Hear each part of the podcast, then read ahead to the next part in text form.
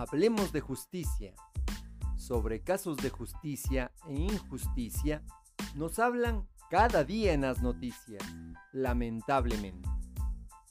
Ecuador, nuestro país, vive una situación de injusticia social constante. No hay empleo. Eso hace que la vida de una persona se encuentre en peligro por no tener para alimentar a sus hijos o a su familia.